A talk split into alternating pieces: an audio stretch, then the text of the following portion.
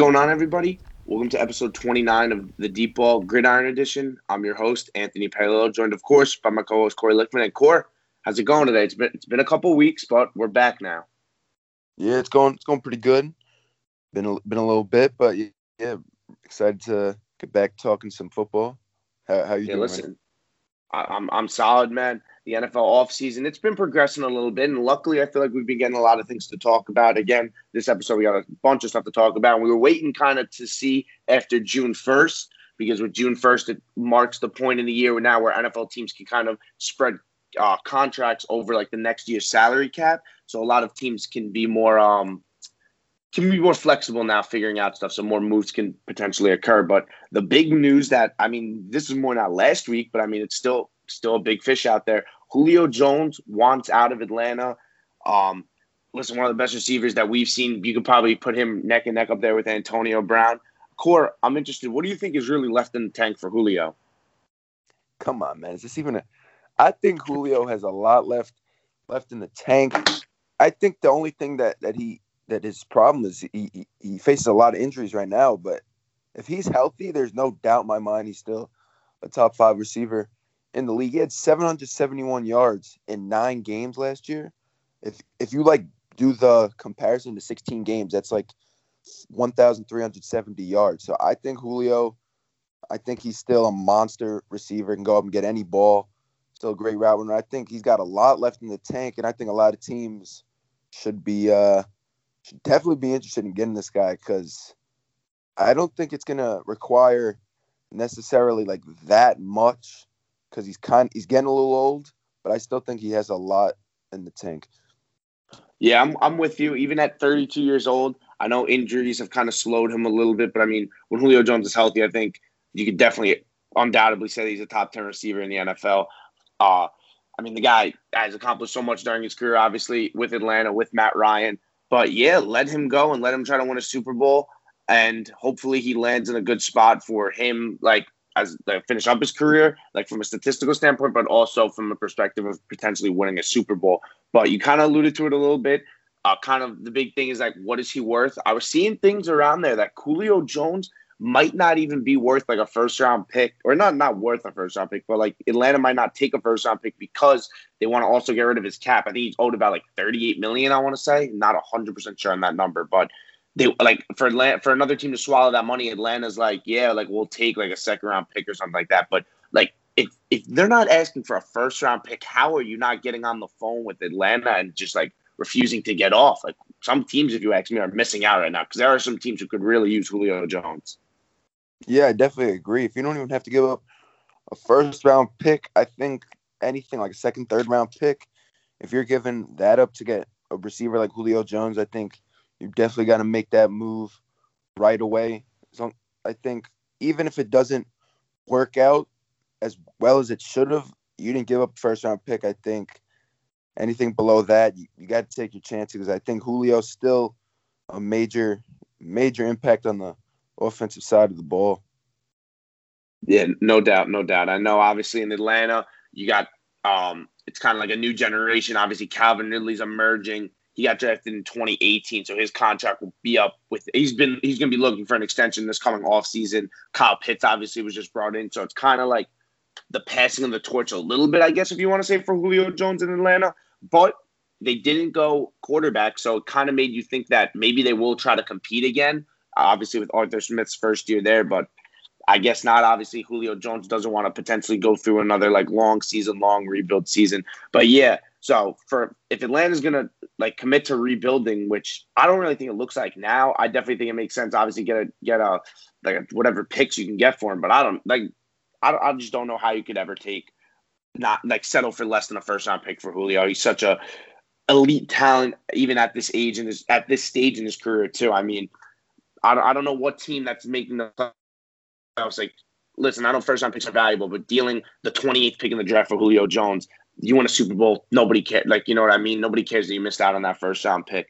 And that kind of leads us into our next point of where do you think like Julio Jones fits best? Uh, we'll make this like a two part question. When first started, like, where do you think he fits best? Fits best. This is tough, but I, don't know. I, I've been saying it. I've been even posting on the ball This honestly, I don't know if it's the best fit. I'm honestly gonna switch it up. I just like, I think he would make this team a lot better. The Tennessee Titans, I don't know if they're still in on him. I know they definitely. I know that defense still exists, but I don't know. I just think if they they lost Corey Davis in the offseason, adding Julio Jones to pair up with AJ Brown with Derrick Henry in that backfield, I think would just make that offense so fun to watch and extremely extremely dynamic, even more than it already is. I think uh, they, they did they did sharpen up the defense a little bit in the offseason. Now they got Bud Dupree coming off uh, an injury, drafted Caleb Farley out of Virginia Tech. But yeah, I think I'd love to see Julio Jones in uh, in Tennessee with AJ Brown, Derrick Derrick Henry. Yeah, I have I had Tennessee down here. I think Tennessee would be a realistic fit for him, especially you said they lost Corey Davis, also lost Jonnu Smith as well. So from the offense, I believe Adam Humphries too. So I mean, from the offensive side of the ball, they're kind of lacking any like playmakers around AJ Brown. Puts a lot of pressure on him. Puts a lot of pressure on Derrick Henry as well. And I mean, you had Julio Jones again. It's just going to free up even more running lanes for Derrick Henry, which is a scary thought. But yeah, I had the Titans down there. A couple, two other teams I thought maybe could potentially be realistic fits.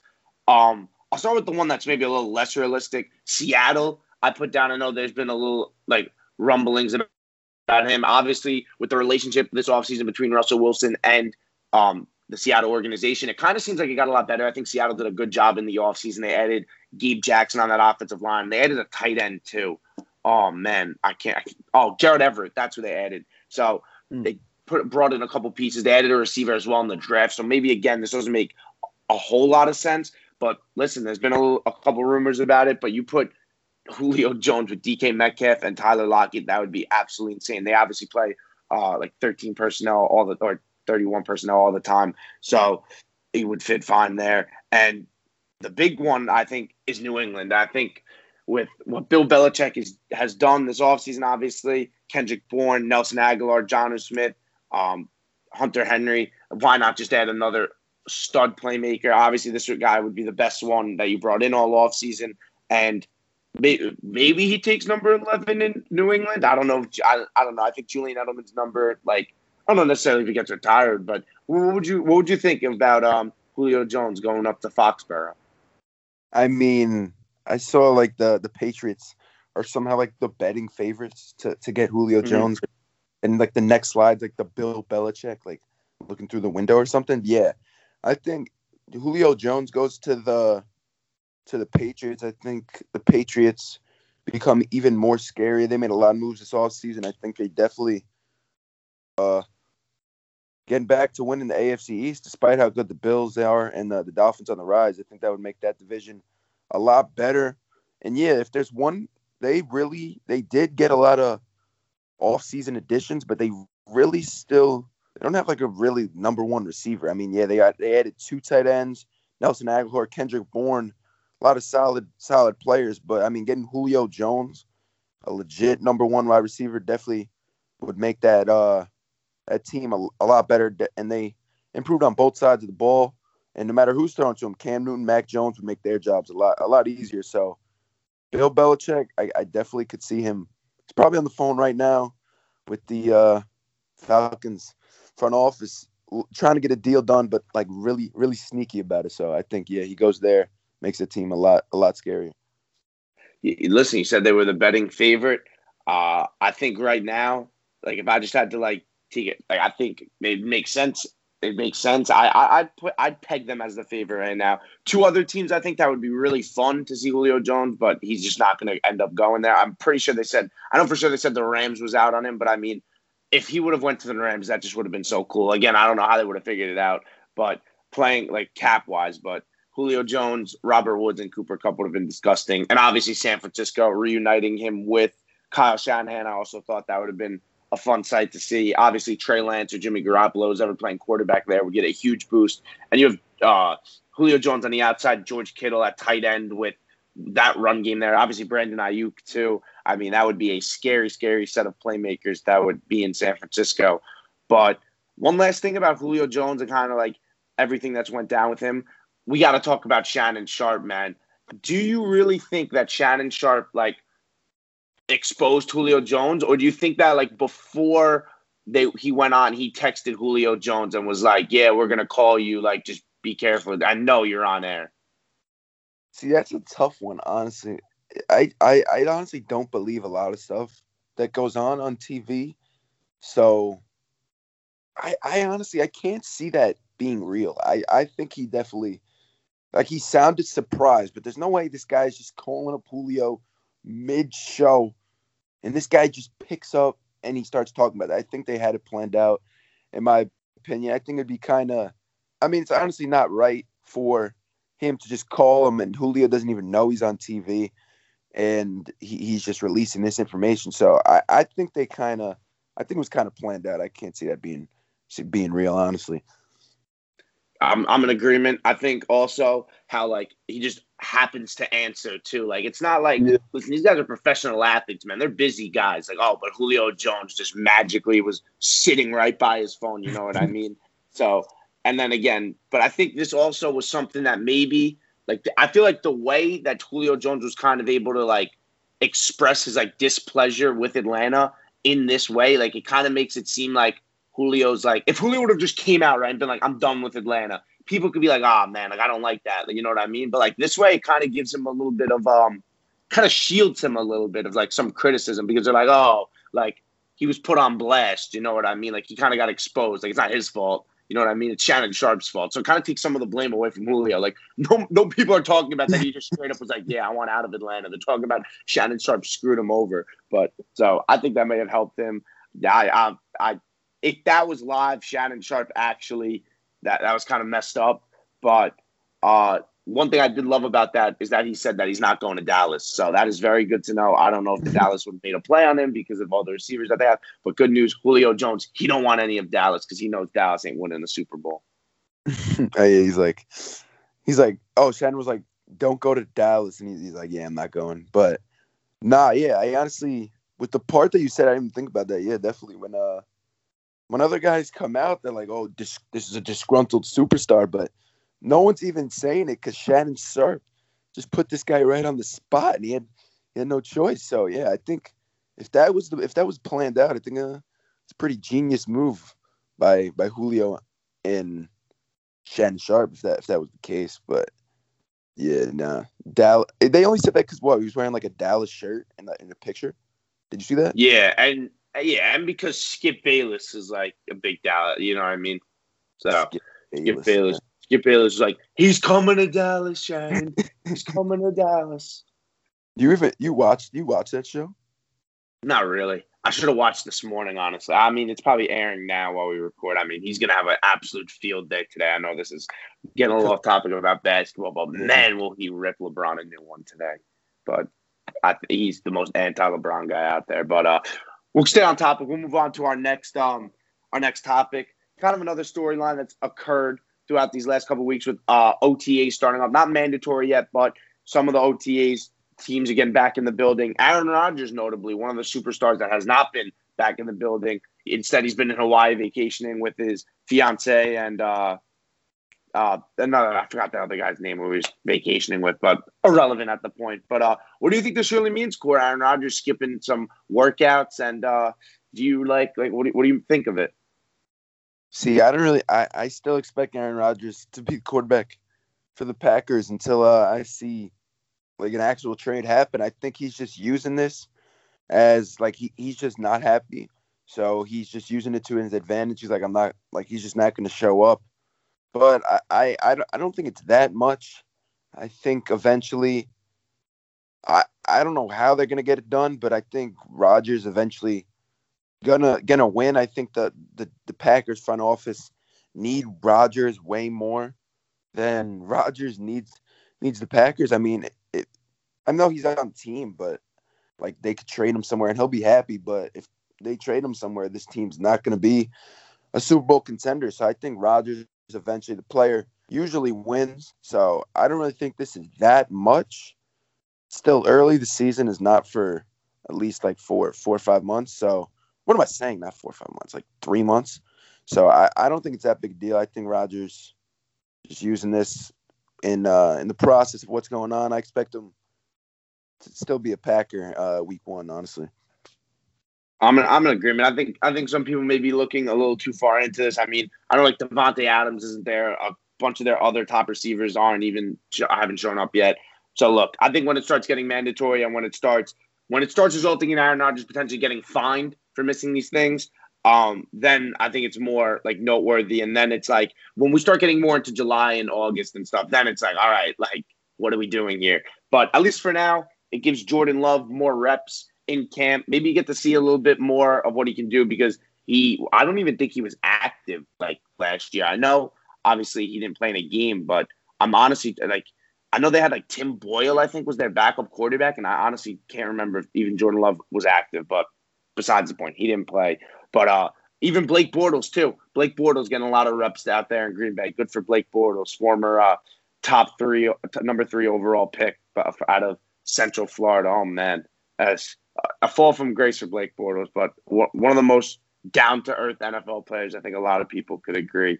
Um, but uh, yeah, uh, you also mentioned too, like, do you think you ultimately win this? I think I'm. I'll agree with you too. I think there's no way that Aaron Rodgers doesn't end up playing in Green Bay just because yeah, I, Green Bay needs him.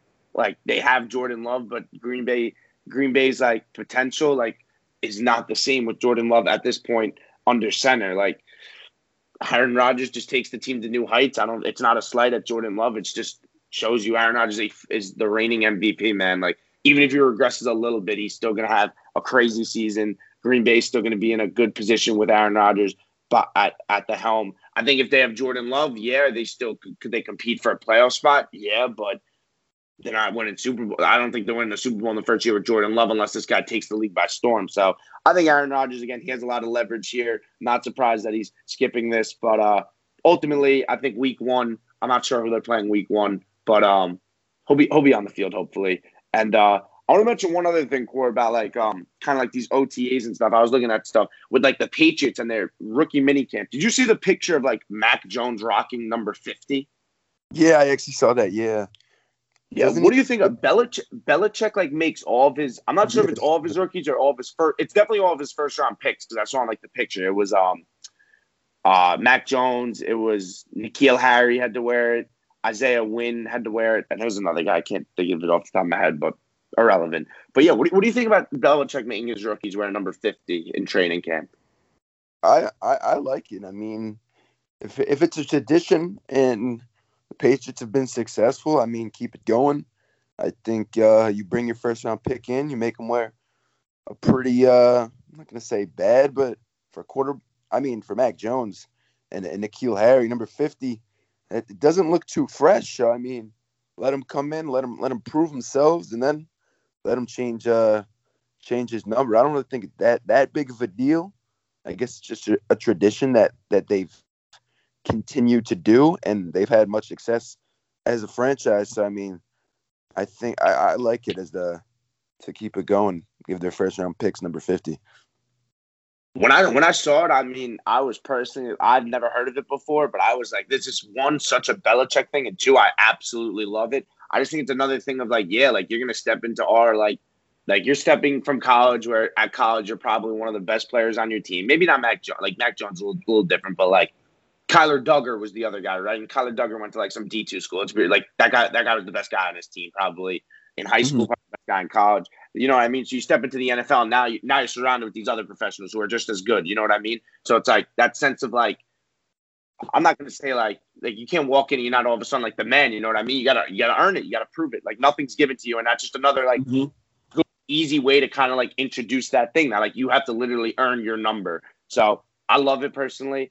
Wearing number 50, I think it's so funny seeing Mac Jones drop back wearing number 50. But listen, it's clearly working in New England. So Bill Belichick, hats off to you. And uh, I wish more teams did it honestly, because it was honestly like a little wrinkle that I thought was pretty cool. I, I wish the Giants did something like that. Uh, maybe Joe Judge looks into that in the future. But uh, moving on, and actually speaking of the Patriots, we'll talk about a former Patriot here. Even though he did not play in 2020, he was still like fielding some calls, still mulling some decisions. But this past week, I believe it was, Adam Vinatieri officially announced his retirement. Played 24 seasons in the NFL with the Patriots and the Colts won four Super Bowls. Like I said, he did not play in 2020 core. I know you're a kicker yourself. what do you make of this? Like, like how, how good was really Adam Vinatieri, man? And good is honestly an understatement. How great was he? Honestly, yeah. I mean, Adam Vinatieri probably the greatest kicker of all time. Probably gonna make the Hall of Fame. I mean, this. I mean, this guy just kept going. I mean, this guy was like 47 right now, but in his prime, one of the clutchest kickers. Had a lot of lot of big kicks in a, in his career, and yeah, I mean, the last few years, I really think this guy, guy was kind of washed. He honestly, I'm not to sugarcoat it. I don't think he really belonged on the NFL team. Like he was just missing kicks. If he was anyone else, like they'd be cut. But yeah, he earned the right to get that respect to remain on the team. But yeah, Vinatieri, prob like he just hung. He just so durable. Was in the league for so many years, so many like kicks. Four time, four time Super Bowl as a kicker, and he he had some big kicks. So yeah, I mean, great career from the guy. I I mean, I'm I'm like biased, so I think I think Justin Tucker honestly is gonna be the greatest kicker of, of all time. But I don't know, this guy obviously a legend, and he'll be he'll be in the Hall of Fame probably as a kicker one day. Yeah. Yeah, listen, you say Justin Tucker, but I mean he's got a long hill to climb, a tough hill to climb too, because is your leading scorer. He has like, like over 2,600 career points. I'm not sure where Tucker's at, but again, we mentioned Vinatieri's longevity. That's something that again Tucker again will have to. He's gonna have to play a while. One thing also that goes against Tucker is Tucker plays in Baltimore, and now Baltimore's uh, outdoors. And I actually looked at something too that Adam Vinatieri in 2006 in the offseason when he left New England he specifically wanted to go to a place that played indoors because he thought that potentially playing in a dome could um, extend his career. So obviously, I remember I was reading something too, and it was like either between Indianapolis or it was between Green Bay. And I was, I guess, before Green Bay had Mason Crosby at that point, they end up taking he ends up taking the contract to go to Indianapolis, and then I think he won a Super Bowl literally that first year in Indianapolis. But I thought that was an interesting note and kind of how like kickers I never really thought of that too. Obviously, with a quarterback, sometimes you think of it too. But yeah, like in like a contract negotiation, some kickers sometimes are like, yeah, like I got to play in a dome or something like that. But I mean, smart move by Vinatieri because again, if he was kicking outdoor, like you know, it's just it's a lot easier to kick in a dome. There's just I don't think there's any way around it. Oh yeah, it's kicker. It's kicker myself. I mean, I go out there and I see 20, 20 mile per hour winds blazing by. I'm it just it's just not fun. Like I don't think people realize like yeah, wind definitely plays a factor. I don't I, I would definitely agree playing in a dome, you don't got to worry about terrible weather, terrible wind. I think uh yeah, definitely definitely a big factor. You're kicking a field goal with 20 mile per hour winds in your back. I mean, you can't really kick it that far, but then but if you have winds on your back, like guys could just drain from like 70 yards. Like wind definitely plays a big factor that a lot of people don't really realize. So yeah, definitely smart to play in the dome in in uh for Vinatieri. Yeah.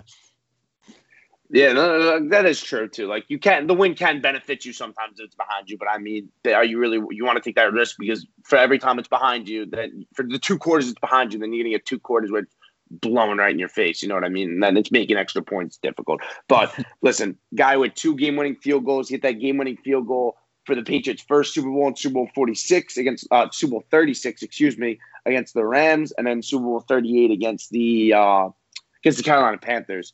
Um, so listen, one of the clutchest kickers you could argue of all time too. So hats off to Adam Vinatieri. Kind of really didn't even seem like he was like I felt like more he was already retired too, but he officially retires. It seems like this off season we've just been sending guys off. So Adam Vinatieri, another one that we've sent off, another legend that we've sent off this year. So what is it? Who else? We sent Brees too. We sent Philip Rivers. I I feel like I'm missing one too. I can't even think. Vinatieri. Um, I feel like it's just those three. I don't know. Hey, listen, I mean, we talked about Rivers, we talked about Brees, and now Vinatieri officially announces it.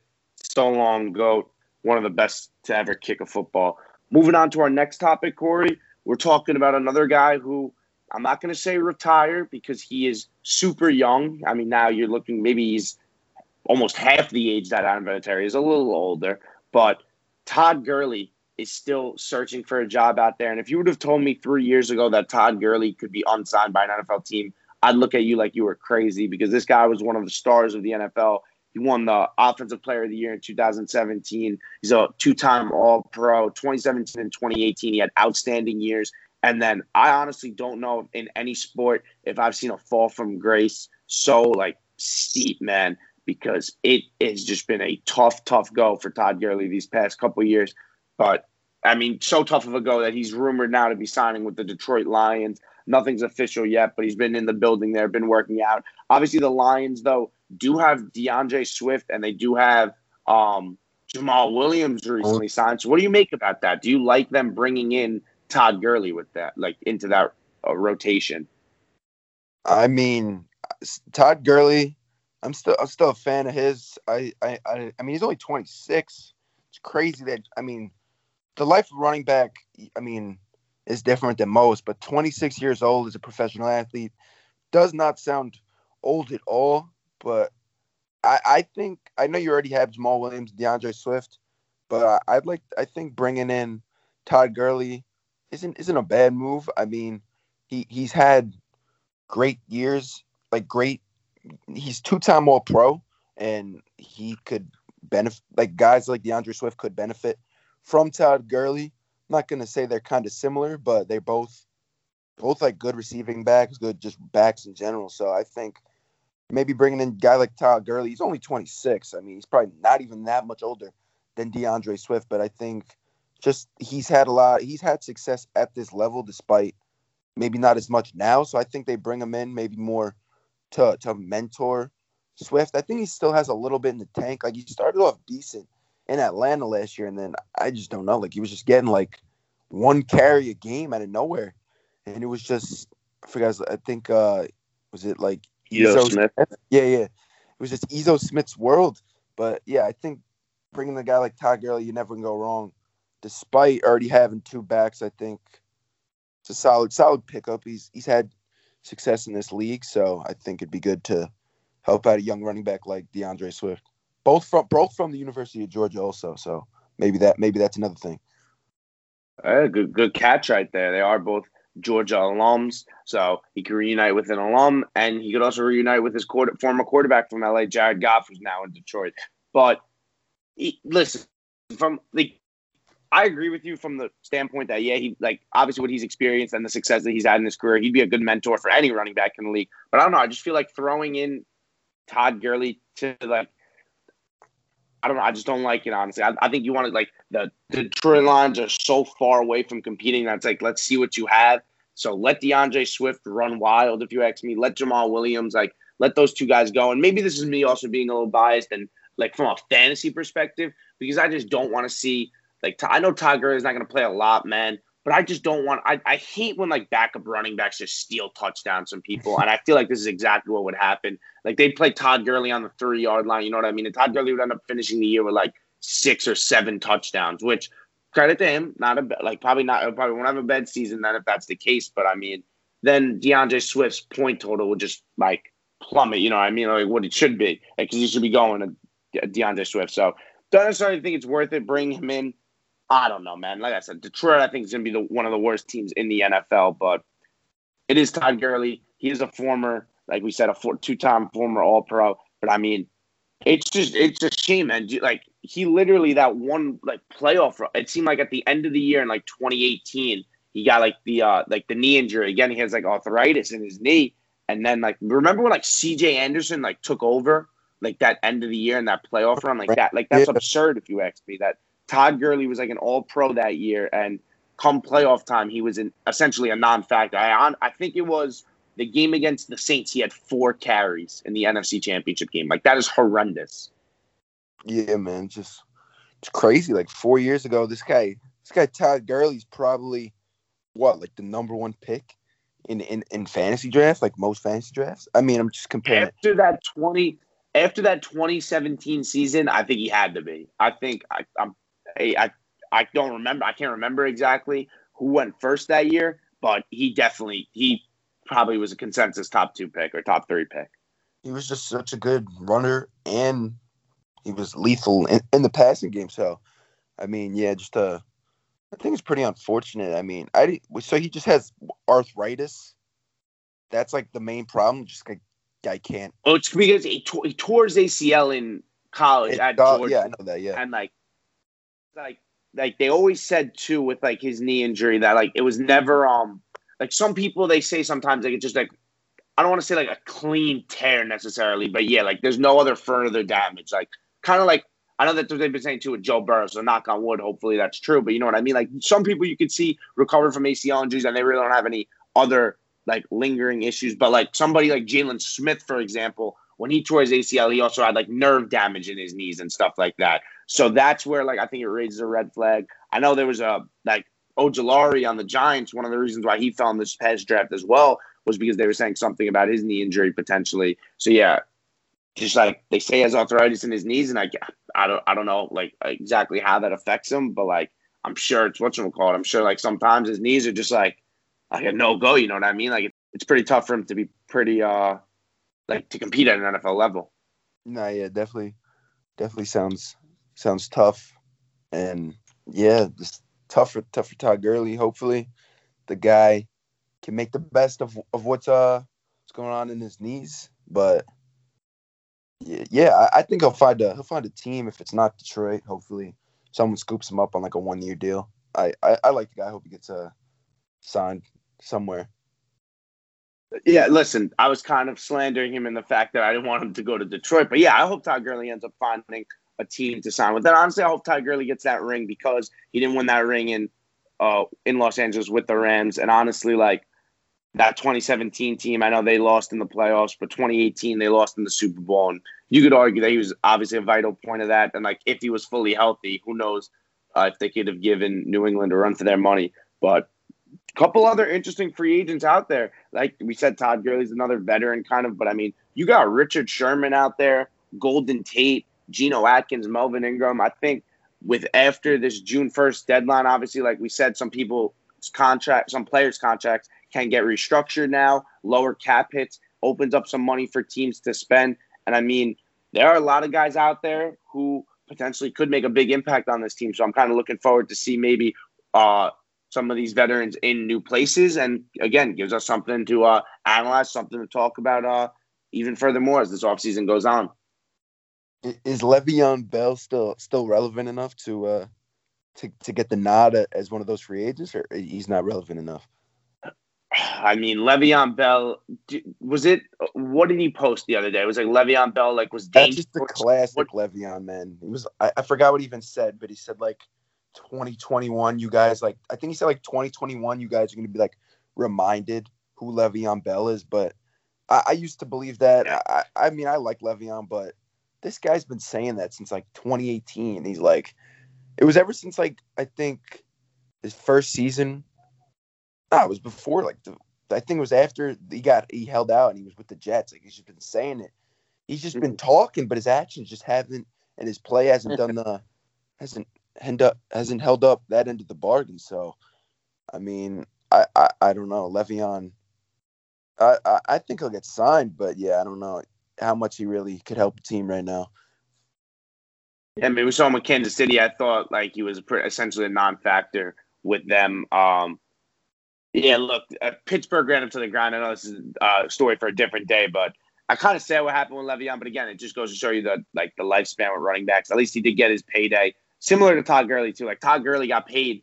He got offered four years, fifty-seven million um, at the end of after his 2017 season. So when he won the uh, Player of the Year, but he like he never played a snap under that new contract. Like they signed him for an additional four years, and his contract would have ended after 2019 because 15 like 15 through 18 was the base deal. 19 obviously 2019 they had that option year, right?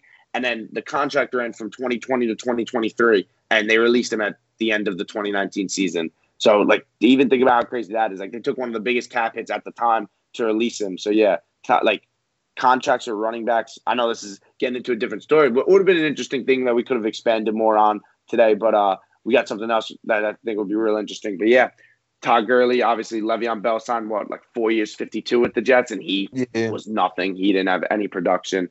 So yeah, definitely something that these teams are starting to see more and more that maybe it's not the best investment, and definitely scares me a little bit when you got a guy like Saquon Barkley, who A is coming off a major knee injury, and B is in line now for a big contract extension coming up. But uh, we'll definitely try to expand on that, especially when Le'Veon Bell gets signed. We'll definitely uh, open up more on that. But uh, we got other things to talk about, Core, because with training camp come out, I kind of mentioned how I saw Mac Jones rocking that number 50. Obviously, I see this all these things about DeVonta Smith and the Eagles camp with Jalen Hurts because they're kind of like that connect. Like they kind of they're good media, like they're good press if you want to say like kind of how you could be like like DeVonta Smith getting behind him. But another guy, Tua Tagovailoa, people are talking about. You know what I mean? Can he have this comeback season? Can he rebound from a tough rookie year? Oh, Tua's a bust. Oh, Miami should move off him. And listen, these guys all went to the same college. Obviously, they played on Alabama in 2017, 2018. Jalen Hurts later transferred to the university. Uh, to Oklahoma, excuse me.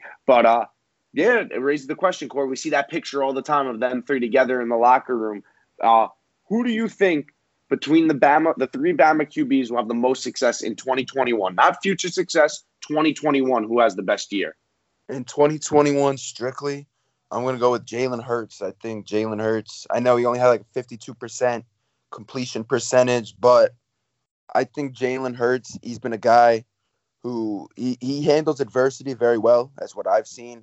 He gets pulled out in in uh in the championship game. Tua Tagovailoa wins it, and then Tua Tagovailoa, like the next year or something. I honestly forgot. I just know he came Starts the whole, started the whole year last year. Yeah, like the next year, like he sat like he sat that year in 2018 at Bama. Yeah, no, he's very he handles adversity very well. I think they haven't really. I know he's in line, obviously, to be the starter in Philly, and they haven't really like said he's like our guy. So I think Jalen Hurts definitely going to be very motivated this season. I and think he he showed flashes like that game against the was it the Arizona Cardinals last year? He had a monster game. Went crazy. Yeah, and I think getting DeVonta Smith, I think definitely could help him. So I think this Philly team, not much expectations for their season. I think Jalen Hurts has something to prove right now. I think he he plays well. I think Philly starts looking like this is our guy. He doesn't play well, they might start looking elsewhere, maybe for another quarterback. So I think Jalen Hurts has the talent, has the ability. I think he has the the best year amongst uh, amongst those three guys. If if Mac Jones even starts, but yeah, I think he'll play better than Tua of the season, and I think Jalen Hurts will will have a solid season in uh, Philadelphia. They they don't really have much expectation, so I think he'll uh, overachieve and uh, play pretty well. Yeah, look, maybe this is. I'm not going to take Hurts, but I'll speak on his behalf first. Like you mentioned, yeah, Philly doesn't really have any expectations. So I mean, it's a perfect situation for Hurts now. He could play loose and he could really put up some big, big numbers because one, their defense isn't going to be that good. He's going to be uh, trailing in a lot of games. He'll be playing catch up. So you know what I mean. He's got a good chance to develop them this year, and kind of again in these less pressure games because it's not going to be like Philadelphia every single week is playing a playoff like game where it's coming down to the last second, or at least you don't think so. Yeah, you know what I mean. Who knows if Philadelphia start playing way over their head? But uh, you mentioned he was only one in three last year as a starter. Only won that game. I mean, he did win a big game against the Saints and kind of messed with the Saints. I mean, that was the Saints were looking real, real good. Obviously, they beat the Bucs uh, both times in the regular season. Then they beat Phil. They lost to Philadelphia, and it kind of showed like it was like, ugh, like that was an ugly loss. Um, then they lost, like, I think, that next week to Kansas City too. But besides the point, um, you mentioned though he had a huge game against Arizona. Struggled a little bit against Dallas. I know he put up big numbers, but he turned the ball over a couple times. And uh, that last game against Washington, obviously gets pulled in that game. wasn't really throwing the ball well, but listen, he did make something happen with his legs. Uh, yeah, he had he only had like a sub fifty percent completion percentage, which you don't necessarily love, but it's one of those things again that could potentially be developed. And look at a guy like Josh Allen who came into the league right away, wasn't the most accurate quarterback, but that's something that he's worked on. And I mean, I think last year he completed almost 70% of his passes, which is absurd. So you, DeVonta Smith, you throw on the outside. Who knows what Zach Ertz's future holds? I know they've been talking that they might potentially deal him, but I think Hurts is in a decent spot. Miles Sanders as well as well in the backfield. Like playing catch up, I think it's a good year for Jalen Hurts. And you kind of mentioned too, I think if Jalen Hurts plays well, he kind of solidifies his role at least to another year. It's like, all right, like we're buying in a little more to Jalen Hurts as our franchise quarterback.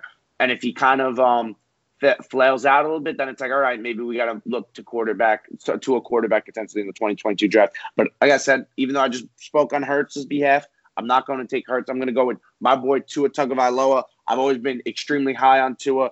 Uh, the way he could throw with anticipation, at least he did in college, and his accuracy, I thought was unbelievable. Um, he, he's a lot less mobile, at least in the NFL, than he could be if you ask me. I know obviously maybe the hip injury is playing a little bit of a factor. Again, he's also a smaller quarterback, so combine that with a major injury, you know he's not going to be in any rush really to scramble and run. But a guy, he did go six and three last year. I know he was benched in both the game against Denver and the game against the Raiders. So that's something that this year he won't have to worry about with Ryan Fitzpatrick. I think last year too, more of Tua's struggles from a statistical standpoint and why I don't think he had that big of numbers is because again his team is playing for a playoff spot and that team the Dolphins, even with Fitzpatrick, you could say that their strength of their team was their defense. So it's not like you're to go extra quarterback to go put up like he was game managing in the essence because that was the best chance in 2020 for them to go to the playoffs. Now uh, he's got another off season to develop. I know this this this offseason too. He said that he didn't really know the playbook as well. So again, a new uh, a new actually new system too because they hired they fired their offensive coordinator. A longer like period working with Brian Flores and uh, the quarterbacks coach. I'm pretty sure got promoted there or something like that. They, they have like co-offensive coordinators there, which I don't know how that's to work. But listen, this guy was unbelievable in college. He has never fed, like never really fed. Was a five-star recruit too. You bring in Jaylen Waddle, you bring in Will Fuller. Uh, the time is now for Tua. We saw how good Joe Burrow was in a short time. We saw how good Justin Herbert was all last year. And I think Tua is finally that last piece in that draft class that can kind of prove that, yeah, I can play too. And if, if he pans out to a like people were expecting out of Alabama, I mean, you're talking about three guys who went in the top 10 at the quarterback position in 2020 that would just be unbelievable. And they would definitely be something that you'd remember for a long, long time. Like it would be talked about. Wait, I'm sorry. You, what you can you repeat that? You said in top three top. I'm saying I'm saying that like like you'd have three quarterbacks went in the top 10 in the 2020 draft. You'd have Burrow who went one, Tua of five, Herbert six. And I mean, if these guys oh. all turn into, obviously, we've kind of seen Burrow and Herbert, like, they look like they're well on their way to becoming this, like, yeah. Pro Bowl esque, all pro esque quarterbacks. But I mean, if Tua can finally take that next step, then it's like, man, we got like three all pro quarterbacks in one draft class. Like, that's pretty obvious. Like, you know, it's pretty special. Oh, no, yeah. I think that that draft class, I think we all knew would be pretty solid. I know everyone expected Burrow to be good. I think Herbert was kind of not as a guarantee, but he obviously is on his way to becoming a star. I think Tua, I expected Tua to be really good. I, I know I said I think Hurts will have the, the best season, but I, I think I, I expect Tua to evolve into a good NFL quarterback. I don't know if he's going to be great. I, I honestly thought he was going to be the best quarterback in this draft. But after seeing Herbert and some of Burrow, I'm not I'm not exactly exactly sure, but I definitely expect Tua to still be a really good, really quarter, really good quarterback. You, I know you thought Tua was the was the best quarterback in this draft. You still you still thinking the same way, or you think like Herbert and Burrow are uh, probably going to be ahead of him? Yeah, I mean, I can't sit here and say that I think that Tua is going to be better than at least Herbert. Man, Herbert was one of those guys like coming out of school. I remember, especially as because he was like they were talking about him potentially in 2019 coming out. He goes back to Oregon. So I was looking at him potentially becoming the Giants quarterback because the Giants had the sixth pick that year, and he would have fit um like like in that spot around as like the second best quarterback in that draft behind Kyler Murray. But yeah, like Herbert just never put it all together at Oregon. So I was like a little skeptical in that sense. I was like, this guy has got all the tools, but it's like, I don't know. Like it's like what like I was like, why hasn't Justin Herbert like almost like like won a Heisman, like been a Heisman finalist? Like you know what I mean? Obviously, he won a big. He won like the Rose Bowls last year, but it never seemed like Justin Herbert could put it all together. And just like, but it, something flipped when he got to the NFL, and the NFL game fits him perfectly, and he's unbelievable. The like the sky's the limit for that. Like he is unreal, Justin Herbert. Uh, the perfect quarterback for where the NFL, like I said, is going. And Burrow too. Burrow is uh, has been a lot more mobile, if you ask me, than I gave him a lot of credit for. So yeah, I think Tua can potentially still be like just like on their level potentially. Maybe not like at like like maybe not better than them, but I all think that I think all three of them can be elite quarterbacks at the NFL level. I'll still stand on that with Tua. And listen, I said the draft class too. Jalen Hurts, the verdict is still out on him. So I mean, if Jalen Hurts turns into a real good quarterback, takes another three like a couple steps forward, I mean, be a crazy draft class from the quarterback position. One last thing, Core, I just want to wrap up on.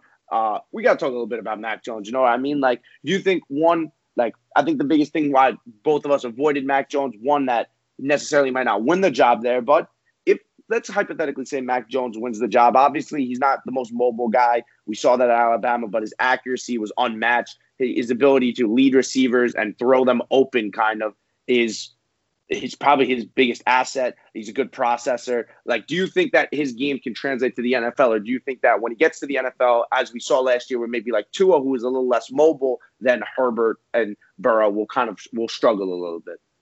No, I think on the Patriots at least, I think he'll be able to fit in nicely in uh, Bill Belichick and Josh McDaniels system. I think a guy like that has to go to the right fit. And I think New England is the right fit. So if he does start or whenever the time is. Like I'm not saying Joe, I'm not saying Mac Jones isn't uh, isn't going to be successful. I just I just think it's his first year. I think Tua and Hurts probably will have better seasons, but I think yeah, I think New England's a good a good fit for him. So I think it'll correlate to the uh, to the NFL for him. I expect him to to to to not be a bust at least. Like I think he'll he'll be able to get the job done. Very accurate passer. I think he'll he'll be fine in uh, in New England.